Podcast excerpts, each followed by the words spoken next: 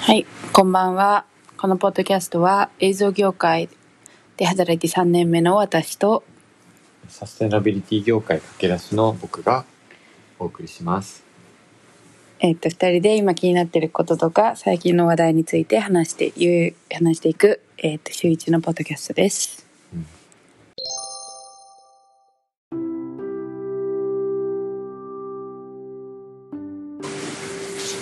はい。じゃあ、マー君は、最近気になったニュースとかありますかえ、ニュース本じゃなくて出来事。サステナビリティ会話。まあ、あの、最近 IPCC っていうあの国際機関が久しぶりに気候変動に関するレポートを、まあ、出してうん。 2013年からが最後かなで今年初めあの初めてじゃないえっとまあ最近久しぶり8に年ぶりそう8年ぶりに、まあ、アップデートっていうことで、えー出したレポートがあっへてーまあ実はあの僕実はっていうかあのた僕の研究室あの修士の時の研究室の,、あの教授も執筆に参加してるんですけどあ、そうなのうんそうだよそうまあなあのれ、あれってすごい本当に、まあ、いろんな、あのーここ別々の研究をこう全部集めて、うんある意味レビュー論文みたいな感じで、まあ、例えばその気候変動は人為的な影響があるかみたいな、なんに関して、うんあの、それに関して独自で研究するんじゃなくて、うんまあ、もうすでにあるいろんなある研究をもう100個も200個も集めてきて、うんで大体まあ研究の流れとしてはこういうことだから、うんまあ、こういうことが言えますよねっていう形であの独自に研究してるんじゃなくて、うんなるほどそうそうそうある意味レビュー論文みたいなレビューしてるっていう感じえでもそれめっちゃいいよねあそうよくないなんかそれの作業が大事なんじゃないのうんなんかその IPCC のあの、まあ、活動は割と学術的というかあの基本はすごい学術的だねあんまり色とかついてない。でもなんかレビュー論文って今初めて聞いたけどそのレビュー論文ならばなんでなおさら8年もかかったのいや、あの、なんか細かいレポートは出してるんだけど、その大きいアップデートというか、なんか本当にこう本腰入れて、まあなんかいろんな分野での、まあ、アップデートっていうのが、なんかすごい、めあの、まあ久しぶり。ううだねんなんか細かいいろんな、その、なんなんだろう、本当に何百ページとかもあるから、そのうちの、なんか、一部の項目を切り出して新しい、なんかその、ホットトピック、ホットイシューレポートみたいな、うんそんな感じで、あの出すのはちょいちょいあるんだけど、細切れでねそうそうそう。どういう展開を注目してるんですかうーん、そうだね。まあ、まあ、どんどんどんどん、いこれまでの結論よりやばいというか、いよいよ本当に、なんか、いやすぐ、すぐ対策しないとうん取り返しにつかないことになるぞっていう、そのやばさが増してるっていうのが、うんまあ、そうね。っていうことなんですよね。なんかそれがすごい、まあ言ってることはだからあんまり変わんないんだようね。んその方向性としては、まあ新しいことはないんですけれども、基本的には現状を伝えるレポートなのそうだよ。うんそうそう。まあ、結構なんかショッキングだったのは、うんまあ、なんて言うんだろう、こうカーボンバジェットみたいな、まあ、考え方があって、うんそのまあ、えー1860年ぐらいのその産業革命以来さ産業革命から、まあ、本当にその地球がやばくなるこの2度ここの今現時点から2度上昇する2度以上上昇上昇すると本当にあの取り返しのつかないような、まあ、あのーなんて言うんだろうな、自然環境になるというか、うんっていうふうには言われているんだけれどもその2度を超え2度以上上昇してしまうまあそのために必要な、まあ、CO2 の量みたいなのが、うんまあ、あるあらかじめもう計算で決,、ま、決められてるだから、まあ、人間のその人類として産業革命以来、まあ、CO2 出していいのはこんぐらいですよみたいなのが、はいはいはいまあ、ある程度決まってるんだけど、うんそれっていうのが、まあ、実はもうあの現時点で割ともう使い切ってしまってるっていういつ時点までに使っていい分なのあーっとね、まあ、いわゆるそのカーボンニュートラルっていう状態うんに持っていけば実質そのカーボン出しあの CO2 出してない、まあ、出してはいるんだけどその分あの例えばその木とかでこう木とかは光合成で CO2 吸ってうん酸素を吐き出すっていう、まあ、ことをしているから、うんまあ、そういう意味でそのマイナスの分もあると。だから人間が出す分と、まあ、その自然環境で吸収して、うんくれる分っていうのが、まあ、トントンになるっていうのが、うんまあ、カーボンニュートラルの状態だけど、まあ、その状態になればある意味は CO2 出してないっていうのはまあ、はいはいいう計算上そうそう計算上ねうんそのためにだってあれでしょお金払ったりするわけでしょ CO2 いっぱい出してる企業がそうだねそうそうそうそうなんか林業とかにまあそう炭素税みたいな炭素に関しに税金かけるみたいな話もあるけど、そうだから、まあ、いつまでというよりはカーボンニュートラルになればまああの CO2 出してませんってなるからそこの状態に持ってくまでにまああのある意味出してしまう CO2 の量っていうのが、まあ、あってそれのまあ上限値っていうのが決まってると、それをもう使い切ってて、いやでも私の質問はだからいつまでの分なのってそのバジェットはだからいつまでとかはないんだからその使い切るっていうのは蓄積していくわけだからうん地球があもう破壊されるまでにそうそうそうこれぐらいですよって言われてる分をもうほぼ使い切ってるってことそうだからあ理期解し限とかなくてうんうん普通にその量に行ったら終わりってことそねうそうオそうッケーオッケーオッケー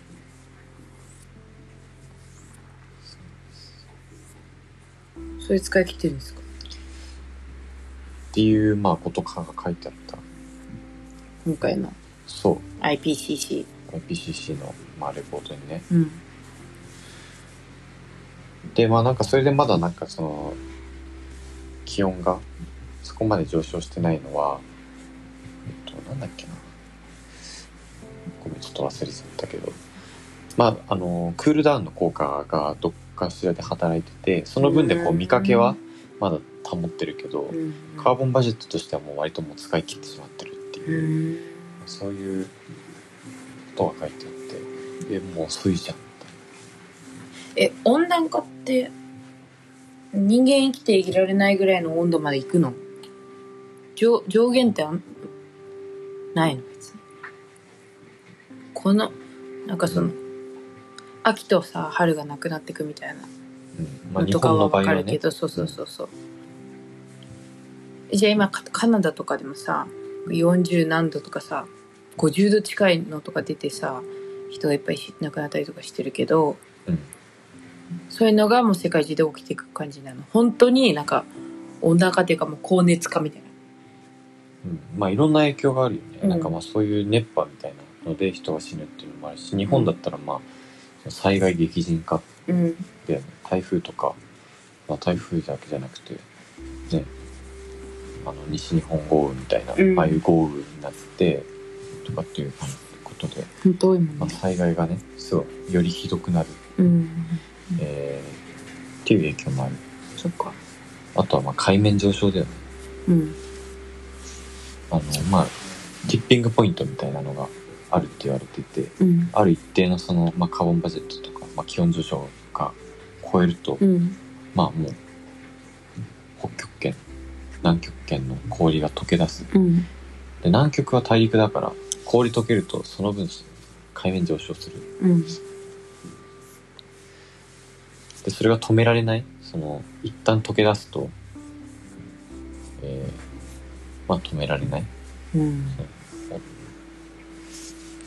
気温って今上昇していくだけだからCO2 どんどん溜まっていくとうん温室効果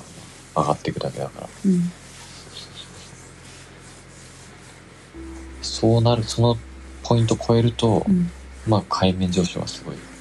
起きると。うんその後東京って割と沈んじゃうんだよね。うんえ東京がのまあ東京はだし、まあいろんなとこだよ。それはもちろん、オランダとかも沈むだろうし。うんえ日本全体が沈むじゃなくてあ、そこまではね、いかないんじゃないかな。東京が沈むのうん東京って埋め立て地多いからね。あそういうことうん。うん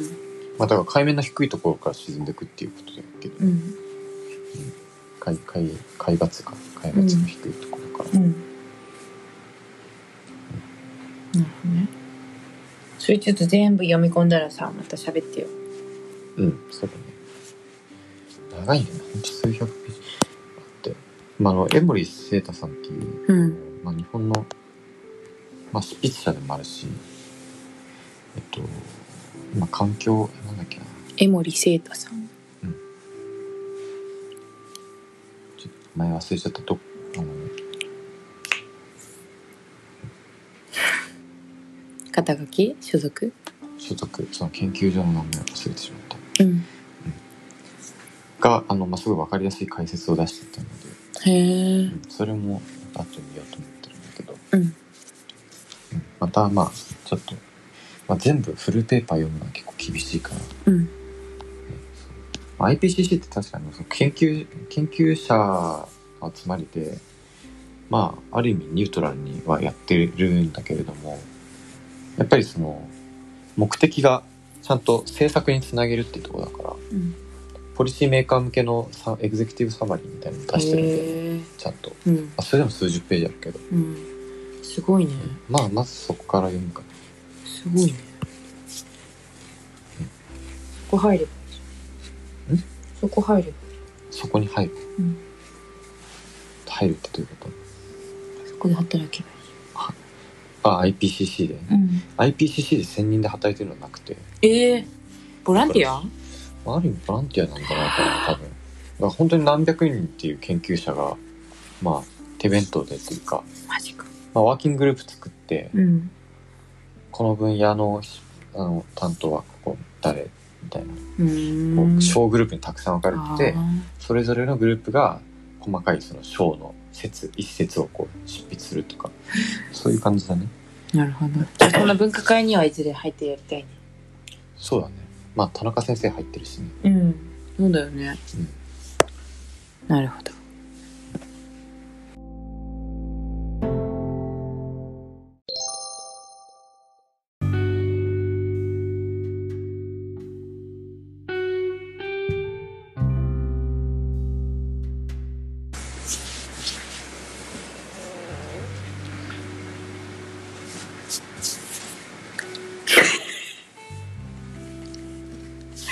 めっちゃ目開いてるよえ、これ何、何、何パート次パート次パート。うん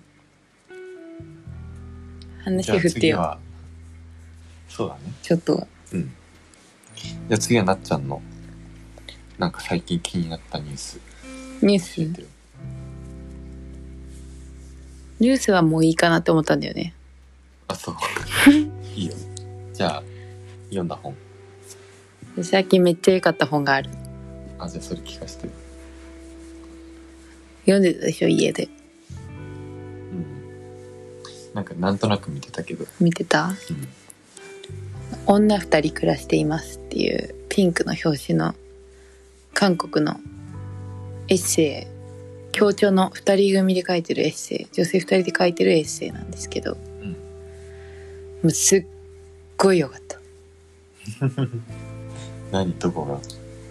なんか、何エッセイか。エッセイエッセイなんだね。エッセイでなんか表紙の絵もすごい緩くて手書きのねうんあの線ですごい緩い女性の顔2人と多分猫の絵も描いてたかなうん。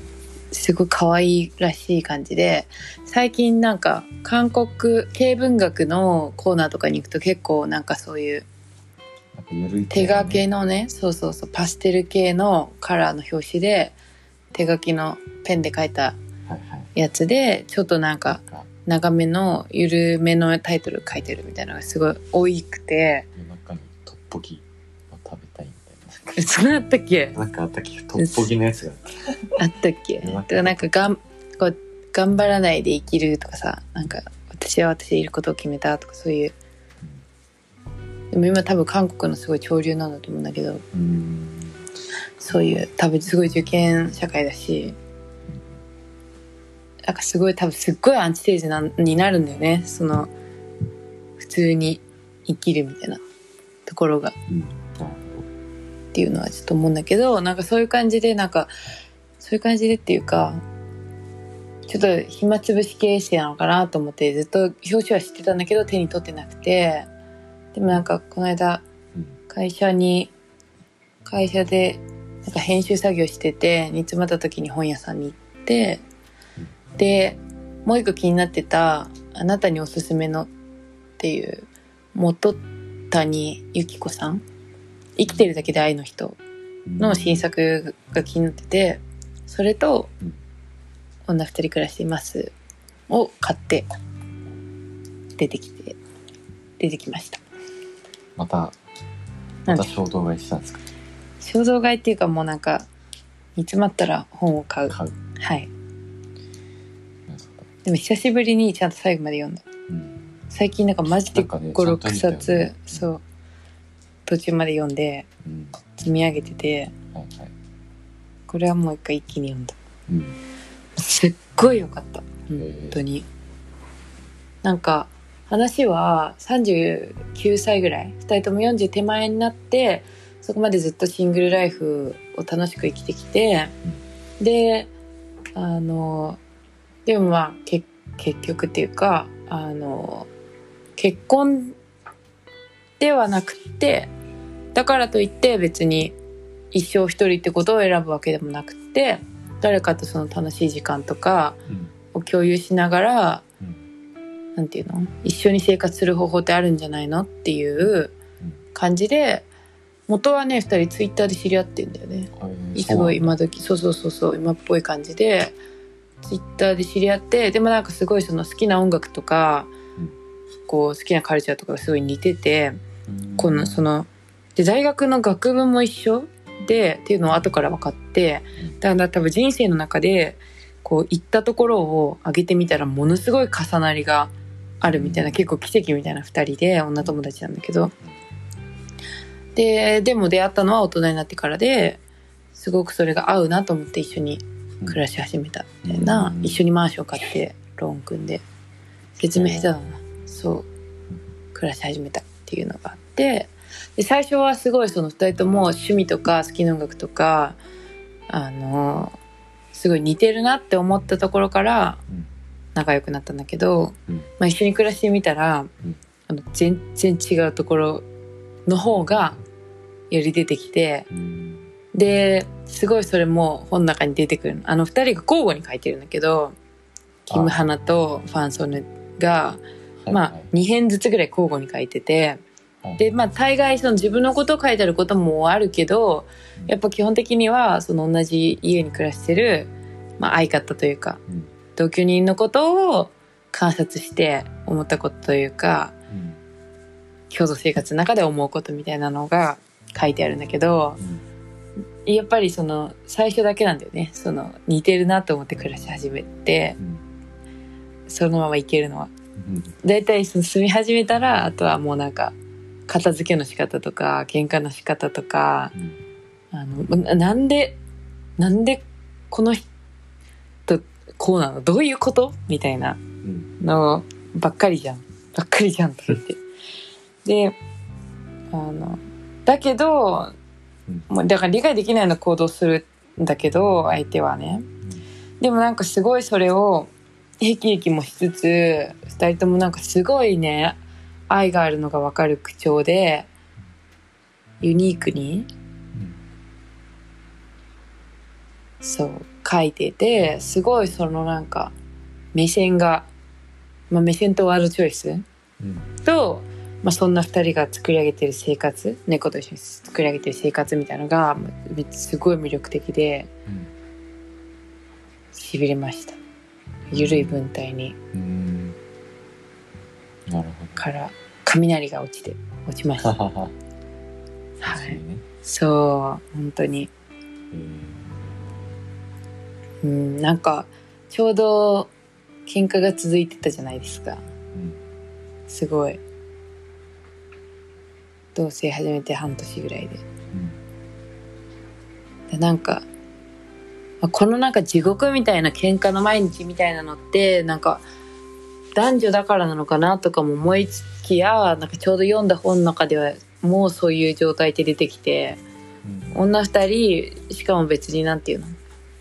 もう運命を共にしますみたいなことをさ別に誓い合ってない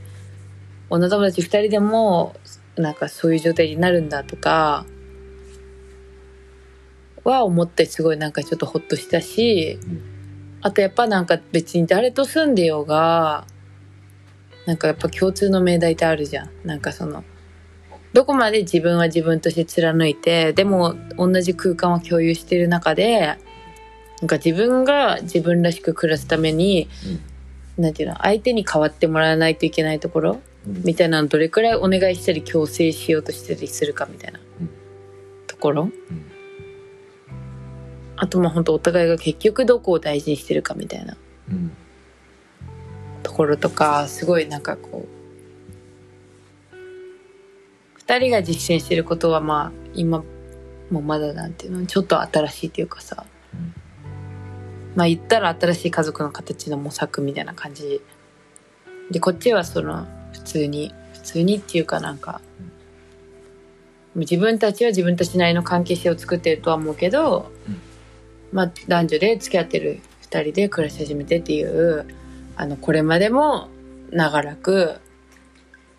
あった形、うんだけどまあなんかすごいそこで起こることとか悩むこととか、まあ、結局大事にしないと人と生きていけないよねみたいなところで同じだなと思ってうんでもなんかそこのヒントって文章の中に書いてあったというよりは2人がお互いをなんていうのどう見ててどういうふうに好きなんだろうなとかっていうのが文文章の中ににじみ出てて文章からあるにじみ出ててすごいそこに感じたうんヒントをいろいろ。えうんそう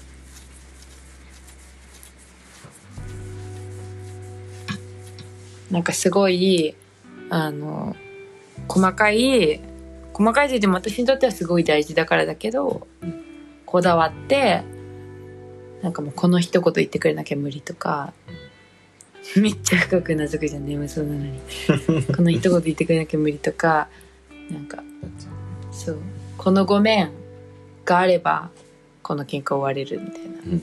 うんのに固執して永遠に3時間4時間話が続くみたいなのとかがすっごいあったけど今もあるけどなんかまず第一になんていうのなんかこの人といるから人生が豊かになるんだなみたいなところへの別に自分を強制してそう思わせるんじゃなくてそれは普通に自然ナチュラルにそうだと思うから私はなんかそこを土台にしてじゃあどういう行動をするのかみたいな、ところだなと思いましたうんなんかどんどんだんだん住んでいくと本質からそれていくというかうん大事にしたいのはなんかこうお互いお互いの人生豊かにできる人と一緒に暮らせる一緒に長い時間過ごせるっていうことになってそれを二人でなんていうのその火というか種をうん大事に育てていきたいっていうところが本当のところなのにまあなんかどう育てるかみたいなところでずっと永遠にけん喧嘩してるみたいな謝らせ対決みたいな。はまあだんだんそれてきてたなっていうんう感じうんすごい喋っちゃったよ MC がちゃんとしてないからそういうことめっちゃマー君はもううつらうつ ら目は開いてませんでし目は開いてなかったかなたうんでも聞いてたうよんなんか良きところで相槌打てて た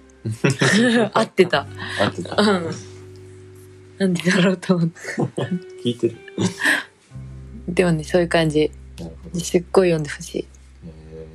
ー、なんか勉強になりそうだ。なんか。え、なる。なんか本当に、別になんかこれから同棲始める人とかも別に普通にそうだと思うし、リアルうん、あの実家にいるままでも勉強になると思うし、なんていうの、大学行ってシェアハウス始めるとかうんもそうだし、あるいは、なんかあれかもね、一番は、やっぱ、まだまだ日本でも本当なんか30までにその結婚駆け込めうんるかとかさ、あの本の中にも出てきて実際30過ぎると周りが結婚についてこうやんや言う権利を得たかのようにね、うんあのあなたのこと思ってるんですよっていう口ぶりでならもういくらでもそこに関してプライベートに踏み込んでいいっていう権限を得たかのようなうんこう感じでもう顔合わせるだけで言われるみたいなうん話とか出てくるのよ。似てるのかもね。日本と韓国。あー韓国の方が大きいかもしれないところもあると思うしね。で2人ともそういう30代みたいなのをこうまあい意図的にね自覚的にひょうひょうとあの軽やかにかわしながら、まあうんやってきて2人とも堂々と本当に嘘偽りなくシングルライフを多分目いっぱい楽しめる人たちなんだよ。うんそのスキルは身につけたし別にそれって強いられて身につけたわけでもないぐらいのびのびと、うんあの本当に一つの正当なオプションというか、うんとして持ってた人たち、ででもそれがあのまあ一人暮らし10年20年近くやってきた時にやっぱりこれって誰かといた方が楽しいんじゃないみたいな気持ちで始めたっていう、うんなんかそのなんて言うんだろうどちらの選択肢もフリーハンドに選べた人たちが一緒に暮らすことを選んだっていうところに私はもうそれもそれもすごい希望だったねなんか、うんあの自立しながら一緒にいるっていう私のまあ理想なんだけど全然できないインディインディペンデントリーリビングトゥゲザーっていうね感じを体現しそうててだね。そうそうそうそれはそうありたいよね。うん、すごいなんかね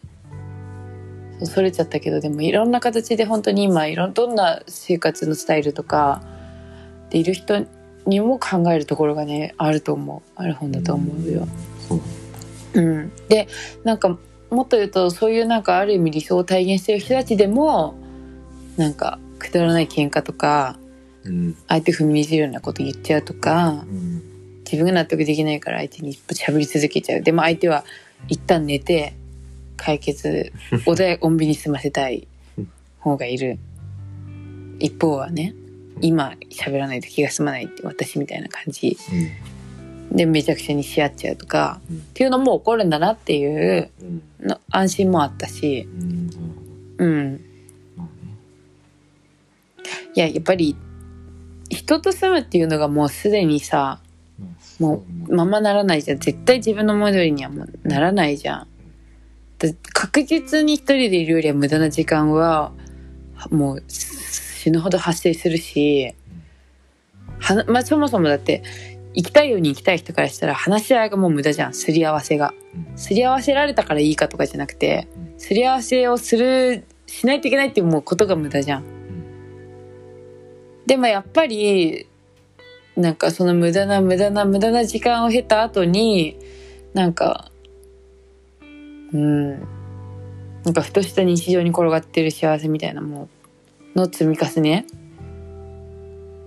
はなんか計り知れないなと思うし誰かと暮らすっていう別に暮らさなくてもいいけどね誰かとシェアできるっていうことっていうのは思うしうんまあ、いくらなんか自分が無駄な時間を過ごしてる感じがすることの方がよっぽど多くても、うんまあ、別に他人と分かり合えるとは言い切らないけどそこに向けてなんか一生結局頑張り続けるっていうのの価値はあるんじゃないかなっていうなんかうん。うっすらとしたうっすらとした確信って矛盾っうんいやまあでもうっすらだけど確かにある、ていう感じがねねすごいした。うん、なるほどね、そう読んでねうん、そういうのって日本にはないのかなそういうエースなんかもうじょそれこそ女二人で住んでみたっていうだけのエッセイだったらなんかありそうな気がするし別に別のパターンでもありそうな気がするけどなんかその状態を描いてるわけじゃないからこの二人ってうん本当に小さな死後の私たちが私たちで暮らしてみ暮らしていて、それう相手のね相手との暮らしの中で何を感じてるかっていうエッセイだから、うんそれは本当に他の誰も書けないと思うんなるほどねそジャンルは後からいろんな人がつけるううんそううそうそうそう確かにうん別になんか LGBTQ エッセイなわけでもないしなんかうん基本的には別になんか新しい家族のあり方をラディカルに提示したいと思って書いたわけでもないんじゃないかなって私は思うし本当なんかものすっごく良質なブログっていう感じなるうん、ほど、うん、で私はそれがすごい好きうんテーマとかから入るんじゃなくてやっぱなんか本当にその人がその人の目からしか見えない毎日を書いてるっていうのが本当に一番ユニークだと思うし、一番みんなが知るべきことだと思う、うんその小さな仕事うんが。一番なんかそういう言葉の方が信頼できそうな気もするしね、うんてか本当にそれの集合が社会じゃん、なるほどそれはそうだと思う、うん、テーマから始まってることなんか一つもなくて。確かにうん、その声の積み重なりになんとなくの共通点があったらそれがジャンルとして形成されていきうんなんかなんかの集合体としてうん構成されていきっていううんなることな気がするからほど面白い私はねそうそうそんな感じがしますね、だからすごい好きなエッセイとかブログとか日記とか、うんそう日記が好きな人は三宮橋の手帳類図書室にっていう感じで すけどうん、しっかり宣伝、うん。見ますか。